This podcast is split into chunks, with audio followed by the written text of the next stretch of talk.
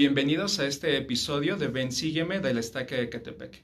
En este episodio nos acompaña el obispado del barrio Laureles y me gustaría que pudieran presentarse con nosotros. ¿Qué tal? Buenas noches. Soy el hermano David Castro, soy primer consejero del obispado del barrio Laureles. Mi nombre es Ángel Martínez Rangel, soy el obispo del barrio Laureles. Buenas noches, soy Samuel Jiménez, soy segundo consejero del obispado.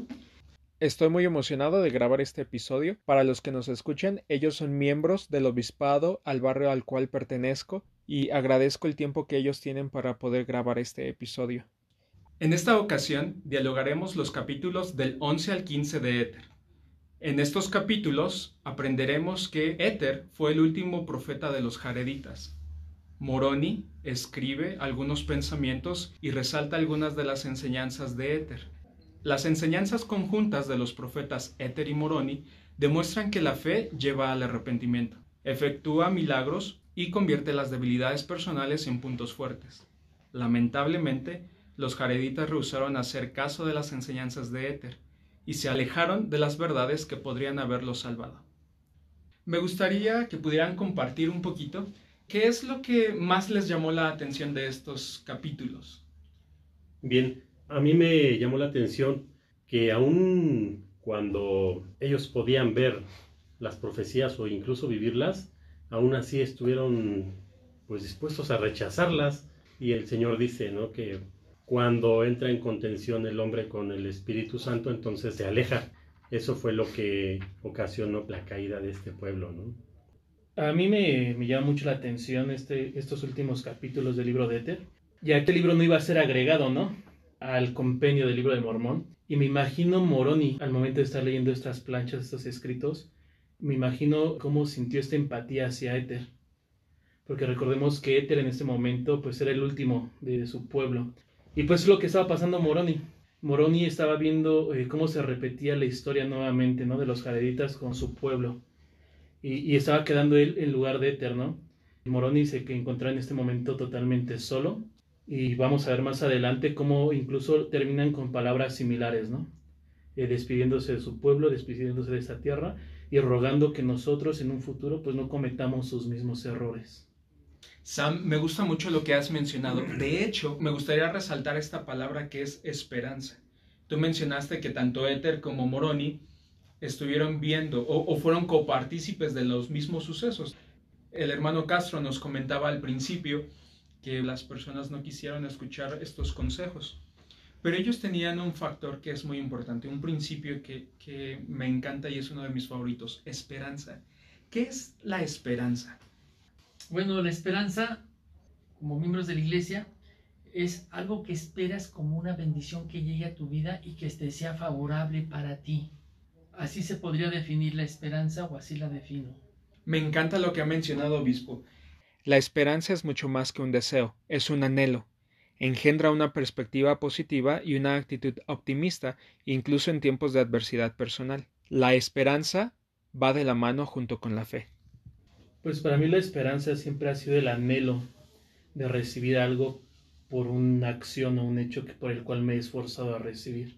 Recientemente, en el mensaje del profeta, yo pude digamos, acrecentar la esperanza de algo, ¿no? Cuando el profeta dijo que somos compañeros de viaje, pude pensar compañeros de viaje hacia dónde. En la escritura dice a, la esperanza de un mundo mejor. Y entonces acrecentó más mi fe, acrecentó posteriormente esa esperanza de que este viaje es solamente una parte de todo aquello que nos toca vivir para poder lograr esa vida que pues que el Señor nos ha prometido. ¿Qué les parece si leemos Éter capítulo 12, versículo 3 y 4? Diciéndoles que por medio de la fe todas las cosas se cumplen, de modo que los que creen en Dios pueden tener la firme esperanza de un mundo mejor. Sí, aún un lugar a la diestra de Dios, y esta esperanza viene por fe, proporciona un ancla a las almas de los hombres y los hace seguros y firmes, abundando siempre en buenas obras siendo impulsados a glorificar a Dios. ¿Qué les llama la atención de estos versículos? Bueno, a mí principalmente que lo que el Señor nos está dando es no solamente que vivamos por fe, sino que la acrecentemos y que a través de la fe podamos tener la esperanza de que hay algo más, no solamente en esta vida, sino que el Señor está prometiendo cosas más grandes y eso pues yo lo puedo manifestar como esperanza de que podemos lograr una vida mucho mejor que la que tenemos aquí. Claro, de hecho, la esperanza y la fe vienen juntas, ¿verdad? Sí. Vienen de la mano. No podemos tener fe sin confiar en que recibiremos algo, como bien lo decía el obispo, ¿no? La bendición. La fe nos lleva a la acción. La esperanza afianza nuestra fe, porque la esperanza nos ayuda a ver con los ojos de la fe lo que podemos recibir. Sí, pues al final de la, de la escritura eh, nos invita ¿no? a abundar siempre en buenas sombras y siendo impulsados a glorificar a Dios. La fe siempre se ha dicho, ¿no? Que es un principio de acción. Entonces siempre debemos estar impulsados a hacer algo, a estar activos y no solamente a, a tener algo, a querer recibir o esperar recibir algo sin dar algo al cambio. Correcto. Me gusta mucho esa parte donde dice que la fe es como un ancla. ¿Qué hace un ancla en un barco? Afianza. Lo afianza, lo mantiene en su lugar, en donde debe de estar. Entonces esta fe te lleva a que, a que tú entonces abundes en buenas obras, tengas gloria hacia Dios, porque tu fe te hace llevar ese sentimiento de que vas a recibir una vida eterna, un ganador eterno, esa paz y abundante felicidad de las que hablan las escrituras hasta una gloria celestial. ¿Qué nos sucede si no tenemos esperanza? Pues yo pienso que si no tenemos esperanza, no tenemos una, una meta real a dónde llegar en todo lo que hagamos, sea nuestra vida personal o incluso en nuestra vida espiritual, porque si algo nos ha dado el Señor son promesas eternas, entonces de nada nos sirve que nos esforcemos tal vez en esta vida si no tenemos una idea o una meta, una meta celestial, ¿no? Y si no tenemos esa meta celestial, pues no sentimos esperanza absolutamente de nada. Entonces creo que la esperanza es eso, el tener una meta de las cuales el Señor nos ha prometido que podemos llegar. Yo creo que cuando perdemos la esperanza entramos en un estado de conformidad y en decadencia. Nos empezamos a conformar con cualquier cosa y esto impide nuestro progreso eterno, académico, profesional. Y yo creo que es algo muy importante porque muchos en este tiempo con lo que ha estado pasando, pues pierden esta esperanza, pierden la esperanza en un Dios, pierden la esperanza en una cura y empiezan a tomar decisiones erróneas debido a que ya no tienen algo por qué luchar o por qué seguir adelante. Entonces cuando perdemos la esperanza perdemos esta determinación de ser mejores y de llegar a ser lo que podemos ser. Me gusta lo que han mencionado. De hecho, ustedes están diciendo que sin esperanza no hay fe. Si no anhelamos las cosas, no tenemos este motivo, pues nuestra fe va a caer. La fe y la esperanza siempre nos lleva a hacer buenas obras. Bien, me gustaría, hermanos, que pudiéramos ir a Éter, capítulo 12, versículo 6.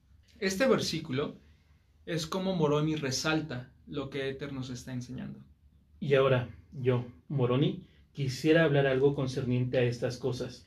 Quisiera mostrar al mundo que la fe es las cosas que se esperan y no se ven. Por tanto, no contendáis porque no veis, porque no recibéis ningún testimonio sino hasta después de la prueba de vuestra fe.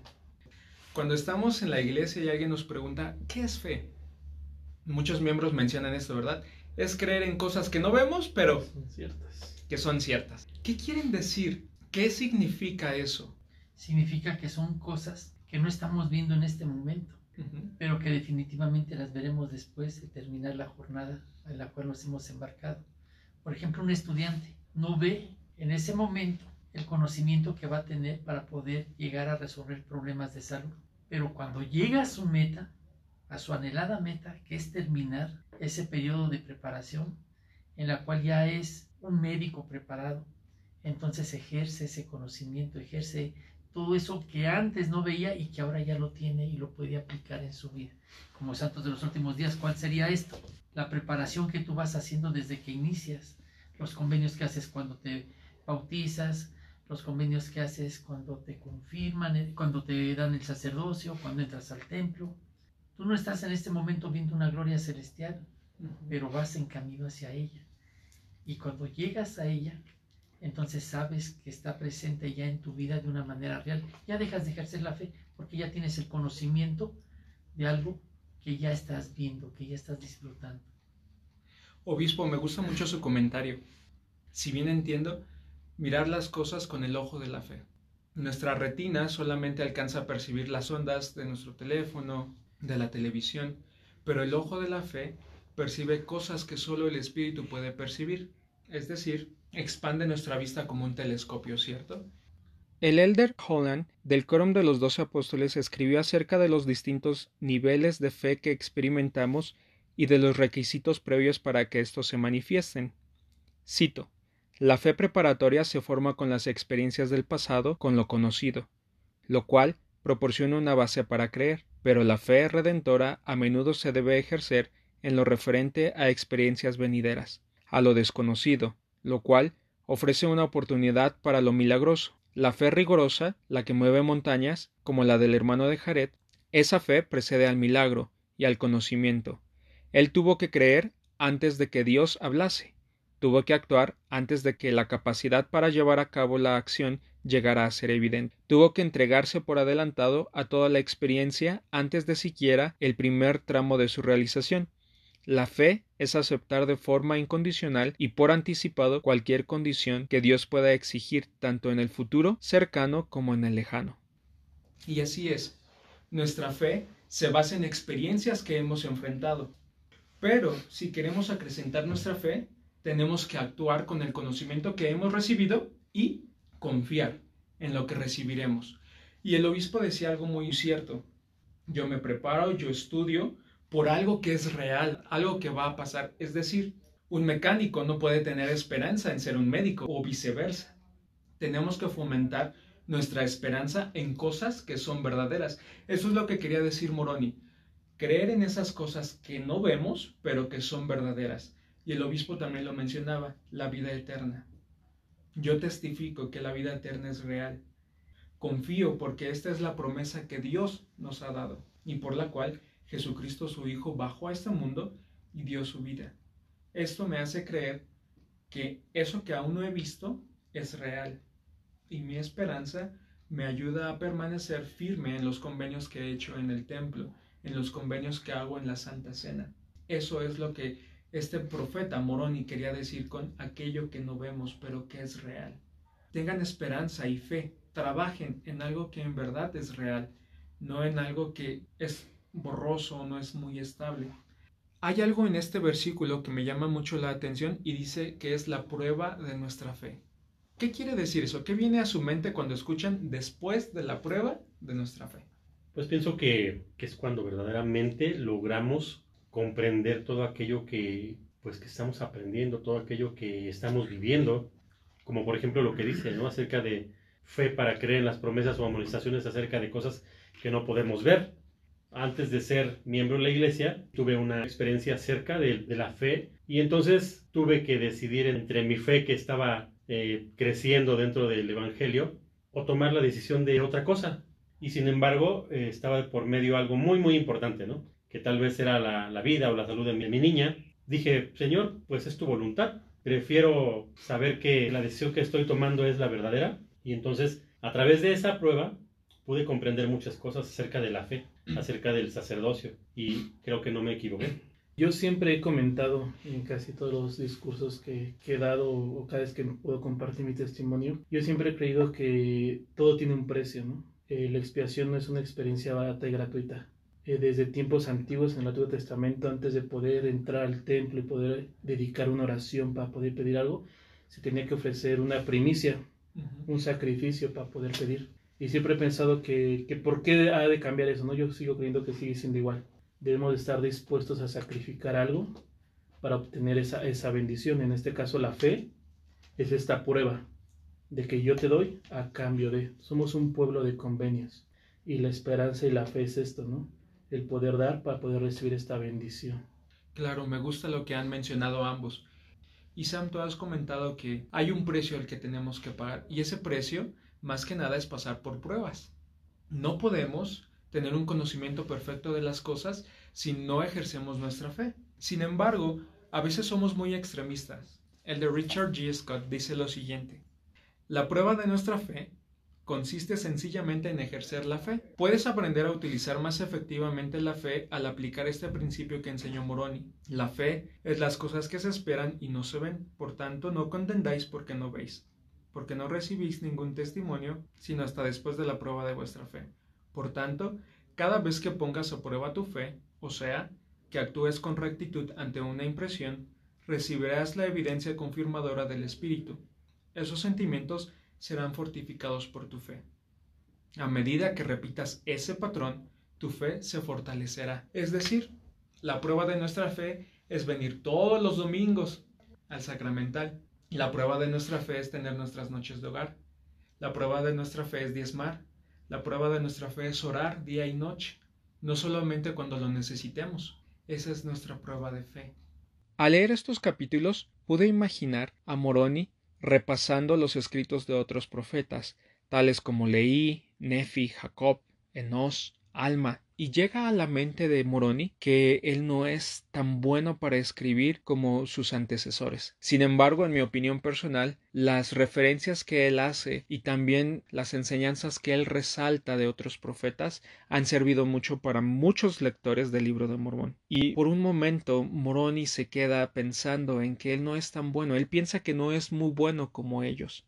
Y le dije, Señor, los gentiles se burlan de estas cosas debido a nuestra debilidad en escribir. ¿Por qué tú, Señor, nos has hecho fuertes en palabra por la fe, pero no nos has hecho fuertes para escribir? ¿Por qué concediste que todos los que este pueblo declarasen mucho, por motivo del Espíritu Santo, que tú les has dado? Me gustaría decir, hermanos, que la debilidad llega a los hombres y a las mujeres a causa de la caída de Adán. El cuerpo físico y la mente son propensos al deterioro y a las enfermedades. Nos encontramos sujetos a las tentaciones y dificultades y cada uno experimenta sus propias flaquezas. De hecho, el Señor nos enseña a acudir a Él con humildad y fe y convertir nuestra debilidad en fuerza.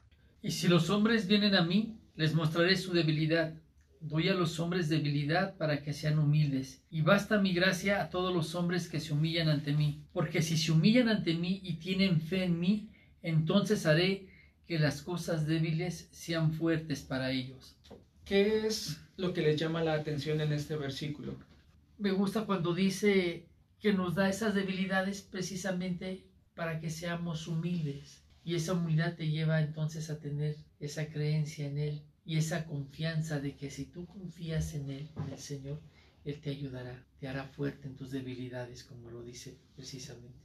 Uno de los atributos de Cristo que necesitamos tener es la humildad. El libro Leales a la Fe explica lo que significa la humildad verdadera.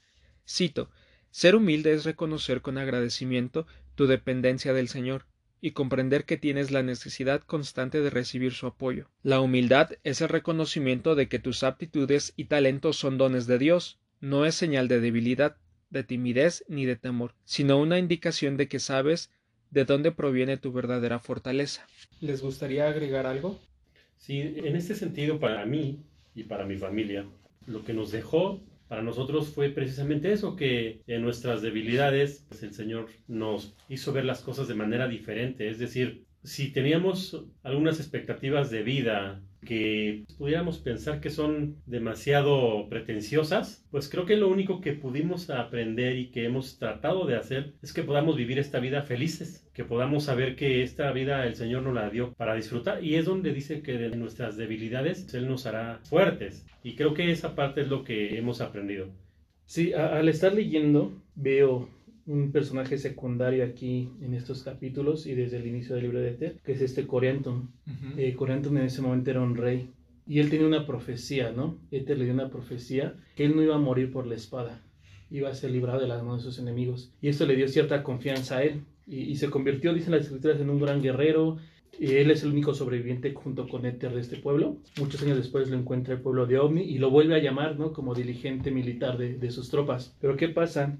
Corianton había llegado a un nivel de orgullo tan alto eh, que destruía pueblos, eh, destruía naciones, y llega un momento donde él reconoce la misericordia de Dios, reconoce sus pecados y quiere arrepentirse. Eh, dice aquí más adelante en el libro de Éter que escribió una epístola a sus enemigos diciéndole que ya no quiere pelear. y cuando están firmando, o yo me lo imagino así, este tratado de paz, su pueblo está fuera peleando contra el, contra el otro pueblo y, él se da cuenta del odio que ha creado ante otras personas y, no permite firmar este acuerdo. Y lo intenta hacer dos veces y siempre mientras él está intentando de arrepentirse, el pueblo está peleando afuera por lo que les enseñó anteriormente. Entonces eso eh, eh, llenó mi corazón de preocupación y mi mente, porque tengo dos hijos. Entonces me di cuenta que las acciones o las decisiones que yo tome no me afectan solamente a mí, no afectan a otras personas que vienen detrás de mí. Y que cuando yo quiera arrepentirme a lo mejor es muy tarde para ellos. Y que no es posible, ¿no? Entonces, esa fortaleza de él en las batallas se convirtió en su debilidad. Era algo que él ya no quería hacer, él ya no quería derramar más sangre, dice ahí. Llegaba un momento donde él dice que, me lo imagino, yo estaba traumado, él dice que se, acostaba con una mano eh, con sus pertenencias y en la otra empuñando su espada, eh, de lo traumado que estaba en la guerra y de todo el derramamiento de sangre que él ya no quería, pero por sus acciones antepasadas no podía dejar. Entonces eso me pongo a pensar de qué estoy haciendo yo o qué decisiones estoy tomando yo que pueden afectar a, mi familia o a mis hijos, que a lo mejor yo considero que son mis fortalezas, pero que en realidad son mis debilidades. Wow, Sam, muchas gracias por compartir eso. Creo que, que me has abierto los ojos y también has brindado más luz a este pasaje. Recuerden que todos tenemos debilidades, todos, aunque no las veamos, no sean visibles. Y pienso que aquí sale la primera invitación. Esta primera invitación es tener caridad para con nosotros y para con las personas. La otra es desarrollemos fe en Jesucristo y tengamos esperanza. Les invito a que puedan seguir orando, que sigan leyendo las escrituras y quiero que puedan escuchar el último consejo que nos da Moroni en este capítulo. Dice, y ahora quisiera exhortaros a buscar a este Jesús de quien han escrito los profetas y apóstoles, a fin de que la gracia de Dios el Padre de Jesucristo y del Espíritu Santo, que da testimonio de ellos, éste permanezca en vosotros para siempre jamás. Amén. Esta es la invitación que tenemos para los que nos escuchan en, en esta ocasión. El Salvador dijo, Allegaos a mí y yo me allegaré a vosotros. Es lo único que tenemos que hacer para que Él nos dé sus bendiciones y tengamos éxito y felicidad en esta vida. Hermanos, creo que si no estamos sirviendo a alguien, si no estamos ayudando a alguien, entonces realmente creo que todo lo demás no sirve. Creo que eso es lo que el Señor nos ha, nos ha enseñado, a ayudar a aquellos que lo necesitan. Y entonces, hermanos, creo que si no estamos dispuestos a ayudar a alguien que realmente lo necesite, nosotros mismos no podemos esperar que alguien nos ayude. No vamos a tener la ayuda de nuestro Señor Jesucristo para cuando realmente lo necesitemos. Entonces, hermanos, creo que esa parte es bien importante, la caridad que debemos de desarrollar. En este punto de lo que es la caridad, la fe, la esperanza, si tú no los desarrollas primero, no los puedes dar a otro, como dice el libro de Éter. Mientras que tú no te quieras a ti mismo, difícilmente vas a poder querer a otro, ¿sí? Tienes que tener tu, esa fe para poderla dar a otro ya sea por medio de tus actos, de tus palabras, de tu tiempo. Si no, esto no funciona, no, no, no, no vas a poder servir a otro como, como lo podrías llegar a ser. Creo que le llaman empatía, ¿no? Esa, esa situación, de poder tener esa empatía con otra persona porque tú ya sabes hacia dónde van las cosas. Eso es lo que, a mi forma de ver, tenemos que tener. Empezando por tu esposa, por tu familia, por tus hermanos de la iglesia, por tus vecinos, por tu mismo país. Muchas gracias, obispo. Igual yo solo para, para concluir, pues me gustaría leer con las palabras con las cuales Éter se despide. Dice, si el Señor quiere que yo sea trasladado o que sufra la voluntad del Señor en la carne, no importa, con tal que yo me salve con Él en el reino de Dios. Amén. Hermanos, por la invitación que nos hace Éter es muy clara. No, no importa si vamos a ser bendecidos en la tierra o no, no importa si vamos a sufrir aquí en la tierra o no, lo que importa es salvarnos en el reino de Dios. Yo creo que ese es el mensaje que buscaba Éter darnos en todo su libro, ¿no? Buscar la exaltación y buscar el cómo sí llegar a la presencia de Dios. Les agradezco mucho que hayan estado conmigo. Muchas gracias por sus comentarios, son muy valiosos. Quiero decirles que he aprendido más en este tiempo de lo que leí por mí mismo. Quiero terminar con mi testimonio. Sé que la fe y la esperanza son alicientes para mejorar como hijos de Dios y no solo como hijos de Dios, sino también en nuestros vecindarios, en donde vivimos, en nuestros trabajos también. Y sé que este Evangelio es verdadero y lo comparto en el nombre de Cristo. Amén.